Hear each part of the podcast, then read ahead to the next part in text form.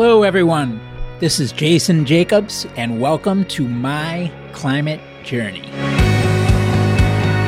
This show follows my journey to interview a wide range of guests to better understand and make sense of the formidable problem of climate change and try to figure out how people like you and I can help. Hey, everyone. Welcome. Today's guest is Sarah Kearney, the founder and executive director of Prime Coalition. Prime Coalition is a public charity whose mission is to partner with philanthropists to place charitable capital into market based solutions to climate change. I just met Sarah last week, but had heard about her from probably 50 different people before finally having a great lunch with her. And I'm so excited to have her on as a guest. She's doing a bunch of really innovative things with Prime around taking charitable capital and deploying it on the innovation side of climate change, specifically with technological breakthroughs, and has aspirations to apply that model across a whole lot of other sectors as well. I hope you enjoy this episode with Sarah as much as I did. Okay, Sarah Kearney, welcome to the show. Thank you so much for having me. I am pumped to be here. Typically, I'm high energy, but as you walked in here, it actually made me think that I've met someone who's higher energy than me. I'm going to take that as a compliment. I have a self awareness about being too much at times. So I am not a coffee drinker, like out of mindfulness for others. I should be the same way, but I am quite the coffee drinker. yeah. I'm sure many former RunKeeper people, if they're listening to this, would say that I should not be a coffee drinker, but but I am. So I'm very excited to have you here. It's funny, we just met for the first time last week over lunch, but your name has probably come up 50 times in the journey so far. It's like six degrees of Sarah Kearney. Hopefully, people say nice things. oh, no. I mean, you guys are definitely, you're a node in the network. You guys are doing very meaningful work, and it's work that I didn't know existed and that I'm sure a lot of our listeners don't know exist. And so, yeah, I think not only am I psyched to get you on here to talk about Prime Coalition, but you've got a really interesting perspective on this problem that's on my mind and our listeners' minds as well. Great. Well, I'm very happy to be here, happy to share my story. I personally and Prime as an organization have pretty audacious goals that I hope to achieve in my lifetime, both related to climate change mitigation, but also to setting a standard for philanthropic investment intermediation in what is now kind of an undeveloped marketplace for that across many cause areas. So I'm always happy to kind of share that in hopes that other smart people will join us in a choir of voices working toward both of those goals. Well, that sets the table nicely. Let's just get right into it then. Let's talk about those goals. What are they? Sure. So, Prime is a nonprofit, which means that we have a theory of change and a mission. And our primary impact goal, if you think about it as kind of a logic model, like the thing all the way on the right hand side, is to reduce the biophysical and social consequences of climate change. That is our paramount end goal mitigate climate change. But along the way, we have found that we are among a very small set of early organizations that is helping to unlock catalytic capital, philanthropic capital to market driven solutions. And so, kind of a secondary goal that we're working hard to do well is to bring rigor to the framework that anyone could use in any cause area that might have market driven solutions to a social problem and a capital gap that can be filled with philanthropic capital. Um, so I'm happy to say more about that later. But our goal in the foreseeable future is to stay within the bounds of climate change mitigation, but do things in a way that can be replicated in many cause areas. And you were explaining it to me a little bit over lunch. So let me test my mettle and see if I get it. But basically, if you take innovation, innovation is an important lever for climate change. And it's also one where some of the technology that ultimately needs to scale, there's this period early on where it isn't a good candidate for market based capital, but that where potentially if it got over a bridge where some modest amount of capital could help them get over that bridge, it would actually be well positioned to be, for market based capital. And when you find those in areas that should scale but have that bridge to cross before it's ready for market based capital, that philanthropic capital might be a good candidate for innovation investing. That was excellent. I'm very impressed with your takeaway of Just our want to show meeting. off. Hey. I mean, I, that's why I brought you on, just to show how much I know.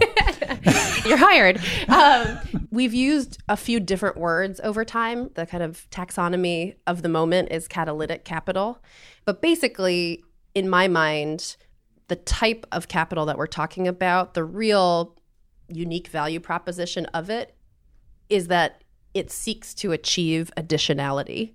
And so when we're talking about for profit investments that achieve additionality, that could be done in a number of ways. One is accepting timelines that are longer and untenable for our traditional market rate investment vehicles, whether kind of the asset owners themselves can't take on that timeline or it's an asset class like venture capital that might not be able to invest beyond a 10 year close ended fund life cycle. So, timeline is one reason that someone might not be able to invest. Another is disproportionate risk. So, risk of a wide variety, anything that you could qualify as a risk.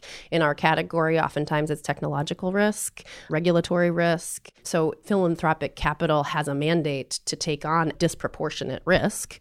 And the third is, and this is what has become kind of the moniker of philanthropic investing, is lower financial returns.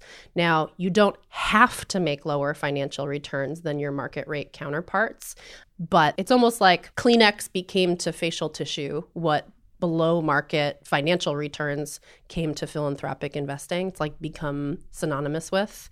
One of my bugbear issues is that I think it's exciting the idea of just doing investments that no one would be able to do because it's disproportionate risk, like super high risk, but could also be super high financial return if you do it really well and work hard to build successful companies. So, for any of those three reasons timeline, disproportionate risk, lower financial return you qualify because of the additionality for philanthropic capital.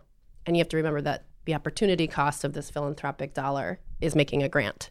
And so you can take a dollar that would otherwise be used as a grant and instead make a for profit investment. And it could be an innovation, like you mentioned, or it could be many asset classes. Prime started an innovation because no one had really done this in any area of science and engineering innovation before we started bringing our philanthropic partners together. And we thought the dollar size was appropriate. But now that we've proven out the mechanics, I'm actually super excited about how the same framework and approach of aggregating philanthropic capital can be used across a wide variety of asset classes. You know, you can imagine buying down risk for project finance, growth equity, and not just in climate change, like I said before, but any area where there are market based solutions to big social problems. Well, when you look at the types of capital that come into this area, there's the impact capital, right? And that could be, I just learned this word in the last few weeks, but concessionary or non concessionary capital. So capital that is okay compromising financial returns, right? Or capital that is expects market rate returns. And then you're talking about, it sounds like, or you use the term blended capital. So, what are some of the biggest differences between this blended model involving philanthropic capital and more traditional impact investing? There's a lot of words that people use interchangeably. I think they all mean different things to different people, but there was a time a few years ago where I used the word concessionary investing to one of Prime's philanthropic partners. He's actually kind of the granddaddy of Prime. His name is Jesse Fink, and he was the first ever operating grantor that made a grant to this idea before we had anything to show. So it was very courageous, and he's very daring and just a wonderful, kind person. And years after his first grant, I said, you know, I really want to build out this marketplace of concessionary investors. And he said, Sarah, don't use that word. I don't wake up every day wanting to make a concession. He's like, I wake up every day wanting to change the world. So we need a better taxonomy. That was very meaningful to me, and I really took it to heart. And the second piece is I think there's a lot of creativity that could go into this idea of blended finance. It's work that has been done in other sectors for a long time. Development finance abroad has been doing this. There's a number of examples right here in Boston and other cause areas that have done it, but it's basically where you combine different classes of shares in the same vehicle to accept different levels of risk and different expectations of financial return so that you can kind of efficiently apply those different colors of money at different times for different purposes and everybody performs better together. And so in our case, our early mathematical modeling showed us and we're in the midst of of making this even more sophisticated now that if you could combine charitable capital, the type that Prime has been marshaling over the past five years, together with market rate capital, the same types of money that might go into a traditional venture firm, the market rate capital can protect the charitable intent over the lifetime of the company, and the charitable capital can buy down the risk early. And using the same mathematical model, like both sides perform better when they're working efficiently together. So this is very early in our own modeling of all of this, but it's kind of the ultimate vision for how Prime could lift up the whole investment sector in this cause area is by combining and maybe it's not as simple as two different colors of money maybe it's three different colors of money you know you have a first loss reserve and then you have a catalytic tranche that takes on disproportionate early technology risk. And then you have a market rate tranche that goes in later, but can come in in part early so that it's buying shares low. Anyway, there's like a lot of complex financial engineering to be done, but that is what I think when you say the words blended capital back to me. But to make this work, it seems I've been reading a little bit. It seems like under the hood, it's complicated with the tax laws and different types of there's some acronyms that I'm blanking on, but there's some different acronyms for different types of grants that can be made. I think one begins with a J, maybe. Did I get that right? Prime, the public charity that I founded, we really focus on one type of money that could play into blended capital. For that type, which we call either catalytic or philanthropic, some people call it concessionary, there are multiple ways to deploy that money into for profit solutions. And so for us, if a blended finance vehicle is the ultimate vision. We saw a number of steps that needed to happen in order to prove out the mechanics, even just for the charitable part of that blended capital vision. So, phase one for us was deal by deal syndication to explore the boundaries of what you're allowed to do with charitable capital. And in that phase, we helped four different types of philanthropic asset owners foundations, donor advised funds, corporate giving programs and individuals slash trusts slash households slash corporations deploy money either directly into companies that we had pre-established as qualifying for charitability and we would help a foundation claim that as a program related investment so PRI is one acronym. Ah, yes. Doesn't start with J. P. I'm going through this with my three year old right now. No, that's a P, not a J. and uh, PRI is something that's only relevant to private foundations. But for them, they have a mandatory 5% payout requirement where they have to give away 5% of their assets to charity every year. And a PRI counts toward that expenditure requirement. So to them, it counts as a grant, but it can take the form of equity or debt directly to a for profit, to a nonprofit. And the only difference is that they write it into their tax forms at the end of the year as a grant. It's called a program related investment.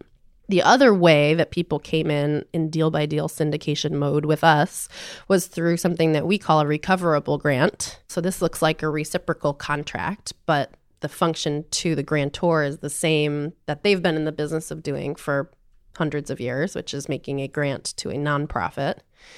And it just happens that we give the grant back to the grant making organization under a certain set of circumstances. We then make a grant to the company, and the company repays us in a success scenario. So that was phase one deal by deal syndication, the two paths for supporting prime type companies. And for us, in all of the phases, we have the same underwriting criteria. We're looking for gigaton scale CO2 equivalent emissions reduction for each company that we support. We're looking for companies that for which we have confidence that if they were to reach a certain milestone, market rate investors would be interested. And then the third is that the company might have a difficult time raising money without us. So, additionality. So, that was phase one. Phase two for us, we now have the Prime Impact Fund that's up and running. And this is a 20 to $40 million seed fund that is 100% philanthropic. And so the ways that people have come into that are as traditional grants, recoverable grants, program related investments, and in some cases, what we call mission related investments, which doesn't count as a grant and might just be from an individual, a foundation that doesn't care about the tax write off, but believes that this thing is needed to fill the capital gap that we're addressing. So those are the mechanics of money into Prime. So is all the money that's coming into Prime a philanthropic grant of some kind? Yes. In phase one, yes. In phase two, in majority, yes. And a few parties that surprised us by saying, I don't care about the tax benefit. I know this is needed. I'm just going to do it. I don't have a foundation or a donor advice fund. I'll just do it personally. And so in that case, they didn't get a tax write off for it. And they just, they went in with eyes wide open that this whole thing is designed to be philanthropic and that we're targeting additionality, but they didn't get a tax benefit. And what percent of those dollars that are coming in are done as grants that are just like I would give a grant to a charity that I'm supporting where it's not about an investment or a return versus a grant that then the grantee is expecting some type of return on that capital that I assume could then be redeployed for additional grants. This also surprised us. We really thought for the Prime Impact Fund, people would come in either as program related investments or recoverable grants. And so we were surprised by the mission investors that didn't get a tax write off. And we were surprised by the traditional grantors. So we do have a number of parties that came in with traditional grants. I would say it's about a quarter of the total fund, dollar wise, and probably 10% um, in terms of number of organizations. Uh-huh.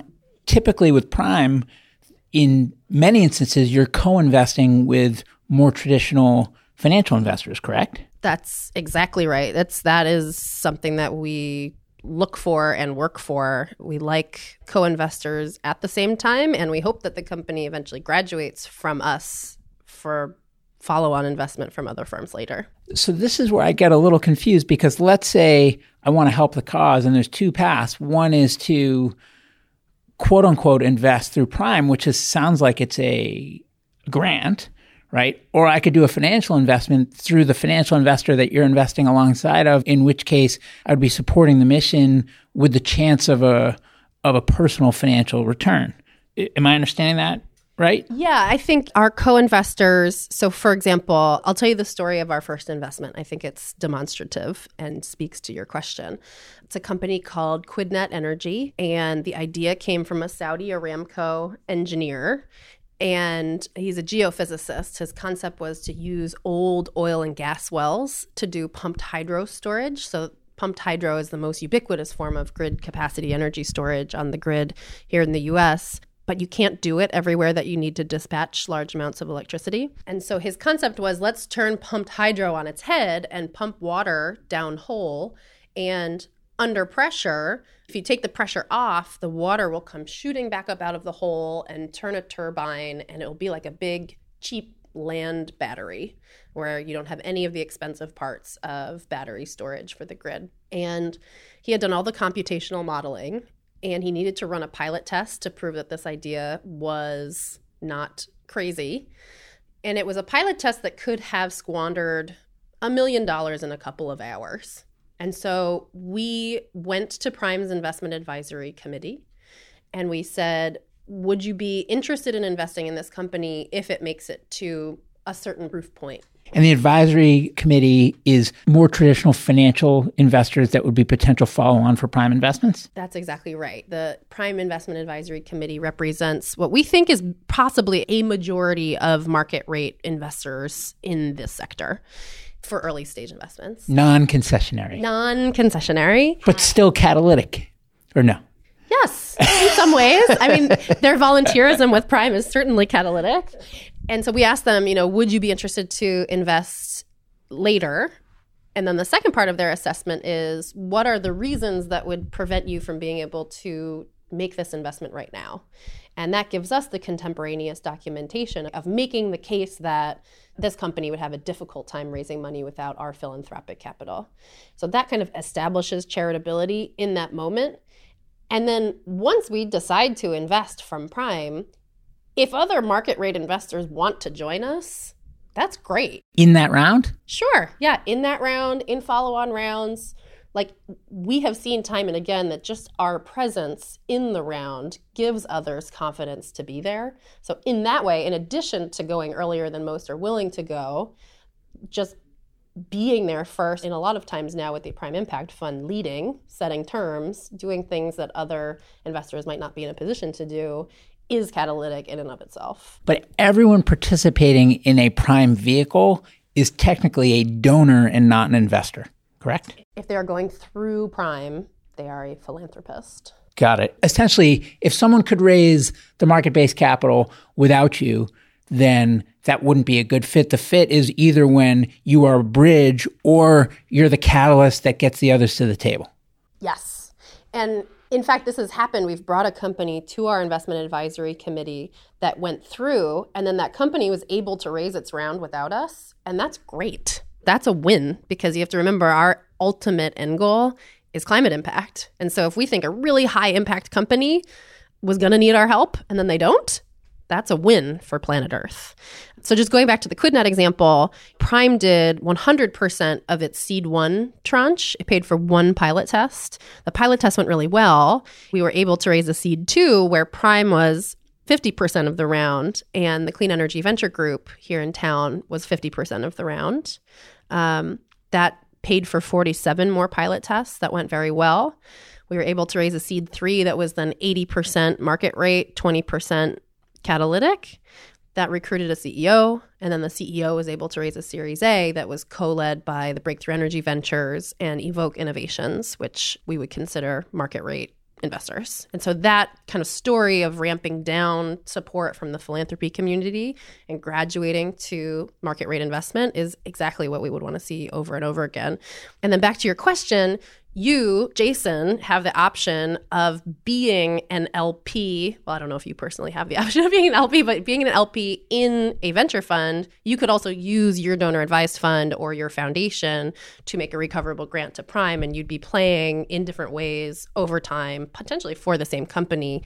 You're able to do that by working with a third party independent nonprofit because issues like self dealing and lining your own pockets with tax benefited capital goes away. Like we absolve you of that risk. So here's another way I'm going to test my understanding of the issue, which hopefully will be helpful for anyone else out there that's listening and, and also trying to understand. But so let's say I have a donor advised fund, which is essentially it's like a mini foundation without all the overhead, right? And so so if I have a donor advised fund, there's the grantees that I'm supporting from that fund. So I might support the American Cancer Society or the Horizons for Homeless or, or other causes that are important to me. But then the assets themselves are invested much like they would be if I own a mutual fund, right? And so Prime is not necessarily a grantee, but it's more of what do you do with the assets when you have them? And that could be then part of the portfolio. So I might have part of the portfolio invested in publicly traded blue chip stocks, but then I might have part of the portfolio that's more speculative. And so it's not actually my money, it's donor advised. It's money I've earmarked for philanthropy, but I can earmark a portion of it to quote unquote invest, well, really to invest the assets from the fund, which are, are not mine anymore, right, into supporting these catalytic breakthrough technologies that need to build a bridge before they're ready for market based capital. Is that? That is that is close, Oh, but inaccurate. I thought I had it. so good. But your, your description of how donor advised funds work was really good. The description of how donor advised funds interact with Prime was just slightly inaccurate. But before I dive into that, I would like to give a shout out to a few of the donor advised fund sponsors that have done this with us early and first to help me know how to correct you. Because when we started Prime, we originally stood for program related investment makers of energy. That is exclusively for foundations. It's only in getting into this work. That is the prime acronym? yes. Wow. That is So not nerdy. consumer facing at all. Yeah, yeah, yeah. I very rarely, I very rarely share that insider secret with anybody. We don't say it Prime anymore. is such a catchy, it's just so easy to say. Thanks. We feel good about it. Feel strong. But we named it that because I was coming from having run a private foundation. We knew that program related investments, which are only related to foundations, were theoretically relevant here. What we didn't know is that there was this other hugely growing asset called a donor advised fund. And so as we got into this, some very courageous and creative donors with donor advised funds were inbound to us and said, Hey, I see you doing this with foundations. Can you also work with me and my donor advised fund? And so the Boston Foundation was the very first donor advised fund sponsor to do transactions with Prime. So the Boston Fund is a fund that actually manages donor advised funds on behalf of high net worth individuals and families. Yes. And so there's multiple types of donor advised funds. There's community foundations like the Boston Foundation. We've done transactions with other community foundations like the Charlottesville Area Community Foundation and the Silicon Valley Community Foundations. They sponsor donor advised funds. There are kind of national institutions. So we've done transactions with Fidelity Charitable, Schwab Charitable, Vanguard Charitable, National Philanthropic Trust. And then there are kind of boutique impact investing donor advised fund sponsors like Impact Assets. We've done transactions with them as well. So, no matter where your donor advised fund is sponsored, the slight adjustment that I would make to your very nice description of how donor advised funds work Don't is, coddle me. Just, just let me have it. is when you do a transaction with Prime, which itself is a public charity. It's exactly the same transaction that you have been doing to the American Cancer Society or to any homeless shelter. In this case, you're making a recoverable grant, and so to a public charity. So under a certain set of circumstances, we would give the money back to your donor advised fund. And in our case, it's structured a little bit like a loan that only comes back to you under a certain set of circumstances that it's kind of contingent on the performance of the company, if you've done it for one company at a time in our deal by deal syndication era. Or on the performance of the whole portfolio of the Prime Impact Fund. So it's a recoverable grant. It is a grant. And it's easier in a sense because you don't have to work with the donor advised fund sponsor, which typically has very strict restrictions on what they will put on their investment platform. So each donor advised fund sponsor has its own set of internal policies that governs what you can consider an investment for a donor advised fund. And oftentimes, and in our case, by definition, these for profit investments very high risk for profit investments would not qualify to be on that platform. And so in our case recoverable grant is a way to for donor advised fund donors to kind of scratch their impact investing itch without having to move their whole sponsor to putting more impact investments on their platform. Uh-huh. And then is the return capped at the amount of the initial grant? So in our case, in deal by deal syndication land, we structured our recoverable grants one company at a time as a 15% interest rate loan that was subordinated to everything. So it's pari passu with common. So it's like a loan, but you get paid back last. So it's very grant like. But if the company you're supporting is successful, we really want our donors to participate and enjoy in that financial upside. So You mean their fund, their donor advised fund, their donor advised fund, right? We want you to be able to re-grant to other good causes. Wouldn't that be wonderful? which is a key distinction. I mean, it's still about return, but it's return to facilitate more granting. It's not return to facilitate an Nantucket house. yeah, oh yeah, it doesn't go back into anybody's personal pocket to like buy your private jet, but it could go into your donor advised fund to support more homeless shelters. Wouldn't that be lovely? That's one of the things about donor advised funds is that you you have a vehicle not only to make grants from, but you have a vehicle that, if invested properly, could grow and enable you to be far more philanthropic. And actually, so Tim from Impact Assets, he is an alum of the same college as me, and we had breakfast a few months ago. But that was one of the things he was educating me on. So I'm also grateful grateful to him. But he was educating me on the fact that these funds are not just about making grants, but there's not enough attention put on how the assets themselves are invested. And sometimes they're invested in ways that aren't aligned at all with philosophically the causes you you care about. For example, maybe they're invested in fossil fuels when the causes you care about are climate causes. And so bringing more transparency to that and more control is empowering. Yes, I will give a shout out to Tim and his team who have been wonderful partners to Prime. And three of their donors have participated in the Prime Impact Fund, the Blue Haven Initiative, which is Liesl Pritzker Simmons and her husband Ian, and the Autodesk Foundation has used a donor advised fund at the Impact Assets, and the Rolf family has recently done a customized investment with Impact Investments. And so I read an article. This is my little shout out to Impact Assets. Some of their donors, with their investments in their donor advised fund at Impact Investments, supported Beyond Meat in their early days for like around a million dollars. And then with the IPO, that million dollars turned into $30 million, which went back into their donor advised fund. It pushed ImpactAssets today over $700 million in assets. It's a really big deal. And all of that money is going to be redeployed into other good causes. So I think it's an interesting time for donor advised funds as a category. And I applaud ImpactAssets for being at the cutting edge. Huh, yeah, it's a new world, and it's definitely an area that I'd like to continue learning a lot more about. But switching gears for a moment, one question before we do, which is Is Prime Coalition, is it more like a, does it feel to you more like a nonprofit or like an impact investing firm? Our goal is to achieve both and achieve both in purpose built ways. So I will answer from my personal perspective, which is I am a nonprofit leader employed by a nonprofit, like my compensation is benchmarked against other executive directors at nonprofits. When we built the Prime Impact Fund, we need that fund to behave in many ways like a hard nosed investor. Like we oftentimes people use the word patient capital and i'm like no no we're really impatient we need these companies to achieve commercial scale fast and in order to do that, we have to drive them like for profit investors because we all know kind of the SBIR story of good ideas laying fallow because they don't have the right forcing functions getting them to scale. And we need to be taken seriously by our co investors and follow on investors. It's our ultimate end goal that prime companies are as attractive to follow on market rate investors as possible. So we don't want them to be branded as kind of charity cases. They are not. They are what we think are the best ideas. They just happen to be a poor fit with traditional asset classes right now.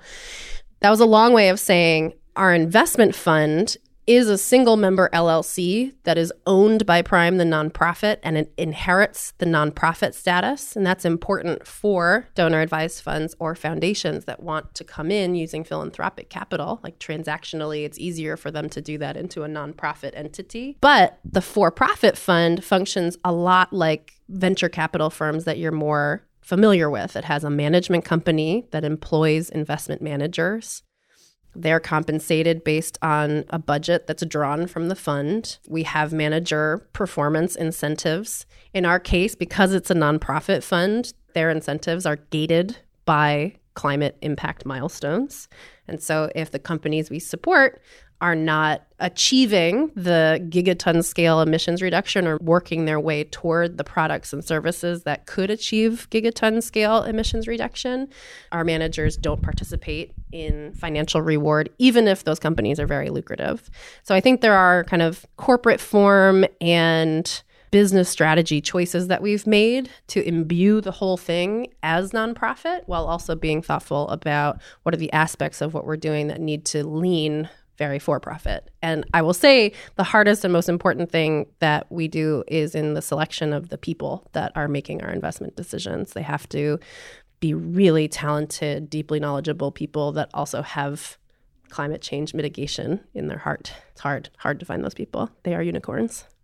I feel very, very fortunate with the team that we've built so far. If you had to choose between the purity of mission orientation with maybe mediocre investing skills from a market based standpoint or stellar market based investing, but with a bit more of a greenwash perspective, like with the right words, but maybe not authentic to the core of the mission, where would you come down? We're fortunate that we don't have to make that choice. Oh. It's a false dichotomy. no, I really I can say that now because we're in the midst of recruiting and building the team and we've just been like inundated with totally badass investors that care like you and are kind of scared about like how do we solve this global problem. Just switching gears for a moment, if you look at overall philanthropy, I've been told, actually I was told yesterday from your colleague Nicole who you introduced me to, that climate philanthropy, it's not a very dense ecosystem of climate funders. I mean, it, it, looks more in the dozens in terms of the total number of meaningful funders in the space. So I guess one question is why is that? That's a difficult question to answer. Because, like Yale, didn't Yale do a study that said like 51% of people in the US are concerned about climate change? Yet there's only a few dozen climate funders. Oh, man. I view this a little bit in a Game of Thrones light. Like, we have the existential risk of the White Walkers, but we also have all the political goings on of the realm. And history of philanthropy comes from relief of the poor and I think, given that history combined with human nature, which is myopic, like you want to see that the good that you intend to do is happening, you enjoy seeing immediacy in impact. Climate change is this difficult, perfect storm of the consequences are very long term, they are uncertain in some ways.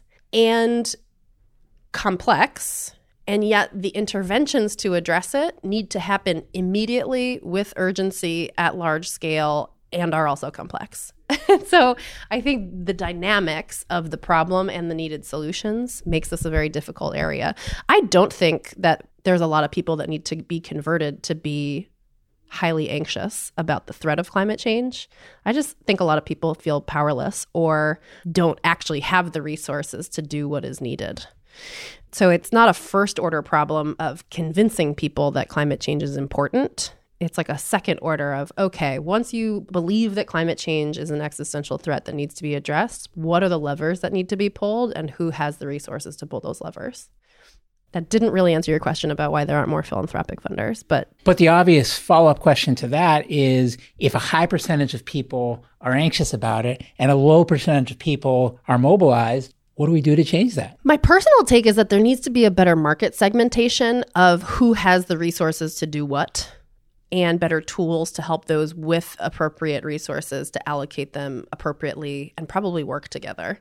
So, one thing that I think has been special about what we've done at Prime is given the context that you mentioned of having relatively few funders already committed to climate as a category is that we've measured our success by the number of first time philanthropic investors that we've mobilized, like people that had never made a program related investment or a recoverable grant before, and by the number of first time energy or climate investors. So, people that had never done a grant or an investment to anything related to climate change. And so, now of the 90 some parties that have participated in prime transactions, at least 40 of them had never done anything in climate change before.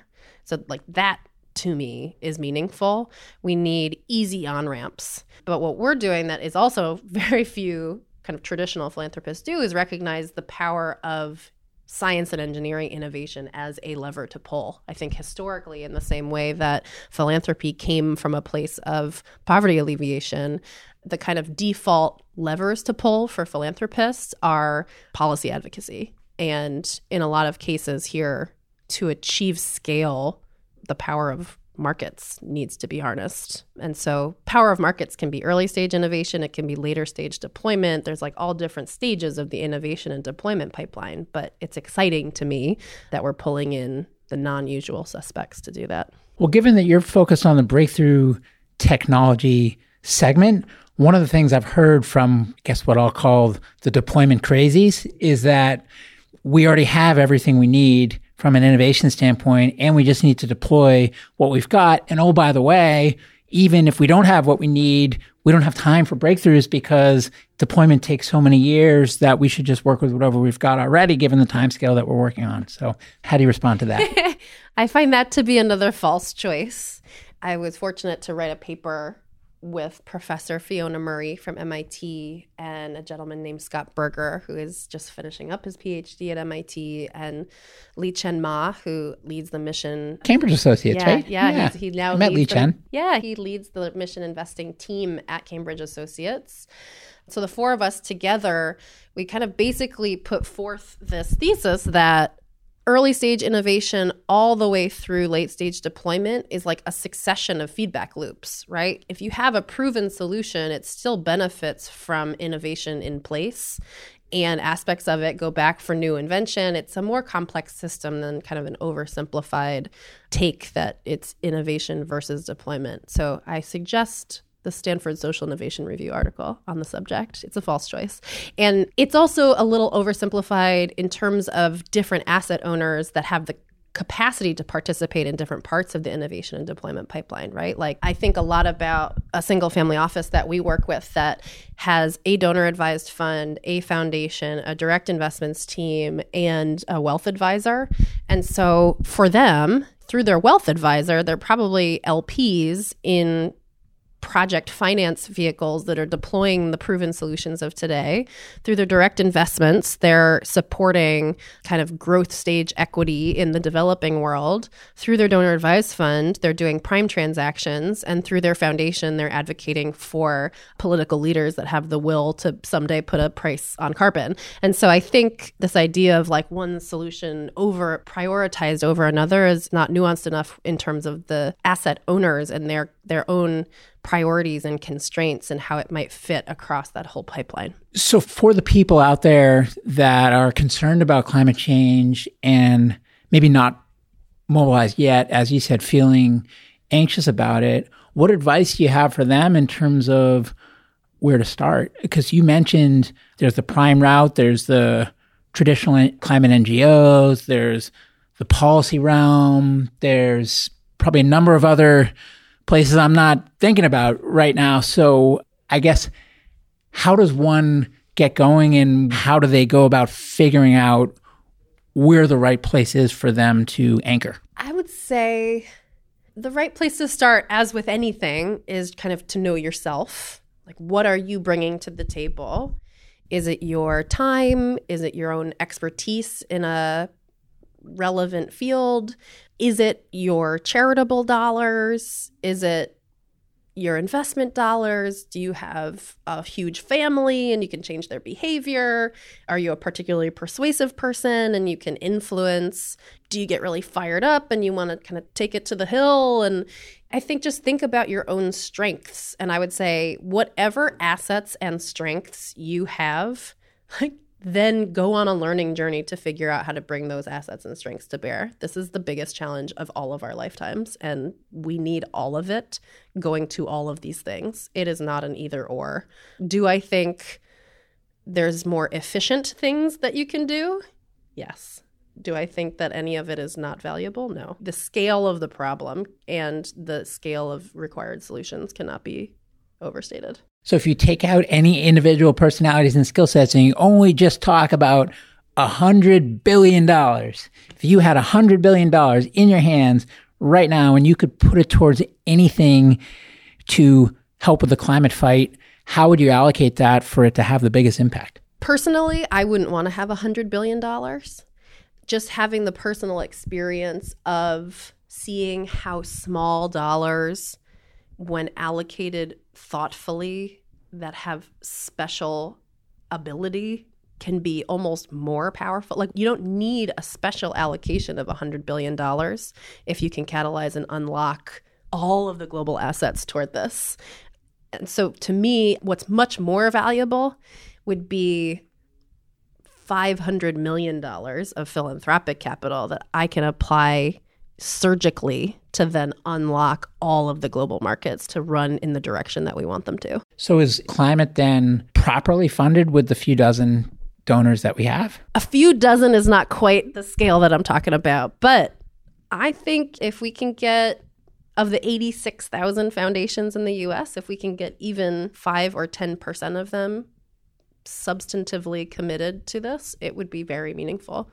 1% of all the assets in US private foundations outsizes all of US based venture capital. So, like, there are scale questions and fit questions that are more relevant than allocation of a very large fund. And I guess one final question that comes to mind is just you alluded at the beginning of this discussion to the ambition of Prime beyond climate and that the model could apply in a number of other places. I find myself with two reactions to that. One reaction is that's awesome because if you prove it out in climate and the same, I don't know if you call it a loophole, but whatever the white space you found with the tax codes to enable this type of philanthropic investing in innovation could be applied to not just climate innovation, but a whole bunch of other innovation. I think that's awesome, right? But the other side of me says, wow, climate is such a huge problem and we're so woefully unequipped to tackle it. And I would hate to see Prime lose its focus when it could be driving ruthlessly to make as big a dent as possible on this problem. So, how do you think about that trade off? Yes, I think about that trade off all the time. Prime itself as an organization is committed to and will remain committed to the sole mission of climate change mitigation. So, organizationally, everything I'm about to say I will not allow it to be a distraction from that mission. That said, if we can share. We have the proof on this recording. I know. That's great. but if along the way, as we built out our additionality rubric and our investment advisory committee to establish additionality, and we built the corporate form of a fund that is unabashedly impact first, and that took a year and a ton of attorney time. Like, if we can share what we are learning about surprising aspects of impact first investing, best practices, things we could have done better, and save other people time, energy, and avoid potential abuse by others that would make a black mark on the whole marketplace, like that's something that I am interested to do. One step that we've taken so far is that we share our fund formation documents with anybody that is interested to build an analogous vehicle. I heard that. And, and that spirit, I think, is so important. And the funny thing about that is that not only is it important given the scope of this problem, but just in business in general, even if you're building like an ad network or something, I just think that collaborative spirit is actually better business, selfishly. It's better business as well. I find it to be more fun. that too. Sure. yeah, life's too short. And that's the other thing is if you live in paranoid and like looking both ways and, and whispering everywhere that you go, it's no way to live either. Yeah, I will say it's become easier over time to live that value myself. When you're starting something, it feels like the world is small and you kind of have to defend your territory and your network to benefit what you're building. Just in the last couple months, I really feel like our goal of at Prime of flipping philanthropists from being afraid to go first on something that's new and hard to now being afraid to miss out on something that makes a lot of sense that is a win win win win win all around. Has like that tipping point is just happening now and the universe is so much bigger than even I knew and I'm the one that's been beating the drum of how big this opportunity is and so I don't mean to toot my own horn and say that I've always been able to be that open and sharing but like I'm just understanding the depths of the opportunity here for humanity and like it's going to need a lot of people in the army. like, let's get all the soldiers up to speed so that we can solve some of these problems. It's funny, you know, I mean, I'm just building a humble podcast over here, but when I think about the podcast listeners, I'm thinking about it similarly in the sense that. I mean, I want the insiders who have been doing this for 20, 30 years to respect the efforts and to tune in, but this was really not focused on them like they already know all this stuff. And to be honest, it's also not focused on the other extreme of like the skeptics and people that just think this is all annoying paranoia and should go away. It's focused on the people who are thoughtful and intentional about how they live their lives, that are out accomplished in whatever their field of pursuit is, but who are not mobilized in this area and whose conscience is just weighing on them because this issue is just getting in their brain more and more and more and more, but they're not doing anything about it yet. They don't really know how to think about it and they don't know where to help, how to help, where to start. So if we could give them a little nudge to get them over the edge and we could get them up the learning curve faster and figure out what their piece should be, then in our own weird way, that's helping the cause. I will say, in my suggestion to kind of understand your own assets and strengths and what you can bring to bear on the problem, I would be remiss not to say if charitable capital is one of those resources, please come and talk to us at Prime. We would love to have you in the tribe. Awesome. Well, I'll definitely keep that in mind and I will take you up on that and talk to you more about it. And I, I guess the last thing is just what haven't I asked you that I should have, or what parting words do you have to our listeners? If you're still with us at this point in the podcast, thanks for being interested in our story. I think of it as kind of this amazing crackerjack team of badasses toiling away. We work really hard day in and day out. And we uh, are very appreciative of other people that share this mission. So thank you for being interested in the topic and digging in and listening to our little story. And where do people go if they want to learn more about Prime Coalition? You can visit us at www.primecoalition.org.